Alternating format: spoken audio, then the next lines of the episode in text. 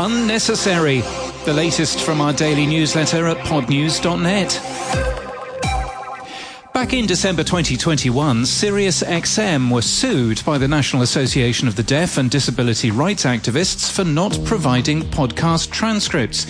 Almost eight months later, lawyers acting on behalf of SiriusXM have responded with an aggressively worded 32 page document which Podnews has obtained, calling the filing unnecessary, a public assault, and a cudgel to tarnish responsible companies. The request for transcripts for all shows on the platform is misplaced and completely unreasonable. And the whole filing is just a public relations campaign. Well, we published a state of the industry for transcripts when the initial filing was made. You'll find that linked from our show notes and our newsletter today.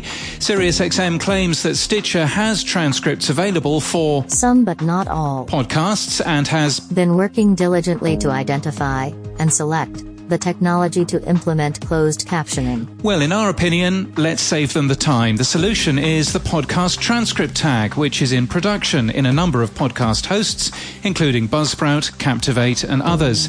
As an already supported creator friendly open tool that allows both transcripts and closed captioning, we would recommend it for Simplecast to host them and for Stitcher and Pandora to display them, given they're all responsible companies after all.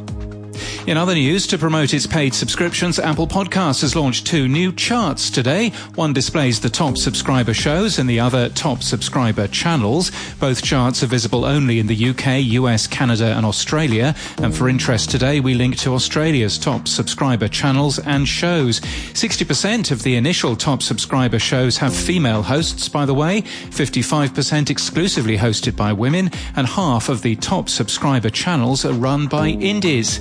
Podnews lists more than 1,990 subscriber channels within Apple Podcast. Himalaya's channel is the largest free channel with 1,205 shows in it.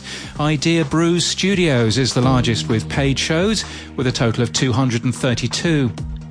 Magellan AI has released the company's quarter two 22 podcast advertising benchmark report. Podcast ad spending is up 11%, the company says. BetterHelp remains the biggest podcast advertiser, spending more than $20 million in the quarter. Podcast promotion, production, and distribution company Amplified Audio has launched in Denver, in Colorado, in the US. The company has a new tiered fee structure to attract better opportunities for creators.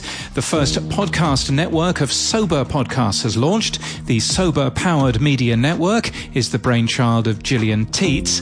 Oprah Winfrey's podcast network, currently with SiriusXM, is looking for a new deal, according to Bloomberg.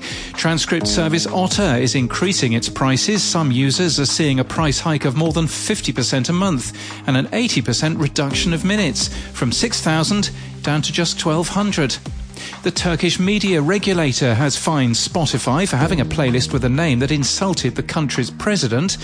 Another reason to go to Peoria in Arizona. Peoria Main Library now has a podcast studio called Amplify Studio, and Pod Podnews' word of the day is Cudgel. Cudgel, yes, a short, thick stick used as a weapon. An old English term, it was popular with people in 1590 and 1780, after which, seemingly the only people who've used it, are SiriusXM's legal team. And in podcast news from KFI AM 640, Unsolved with Steve Gregory returns for a new season tomorrow with a focus on the 2013 case of Bryce Laspisa of Bryce Laspisa, a missing student who was driving home from college to visit his family in Orange County. And that's the latest from our newsletter. To read all the stories and subscribe, we're at podnews.net.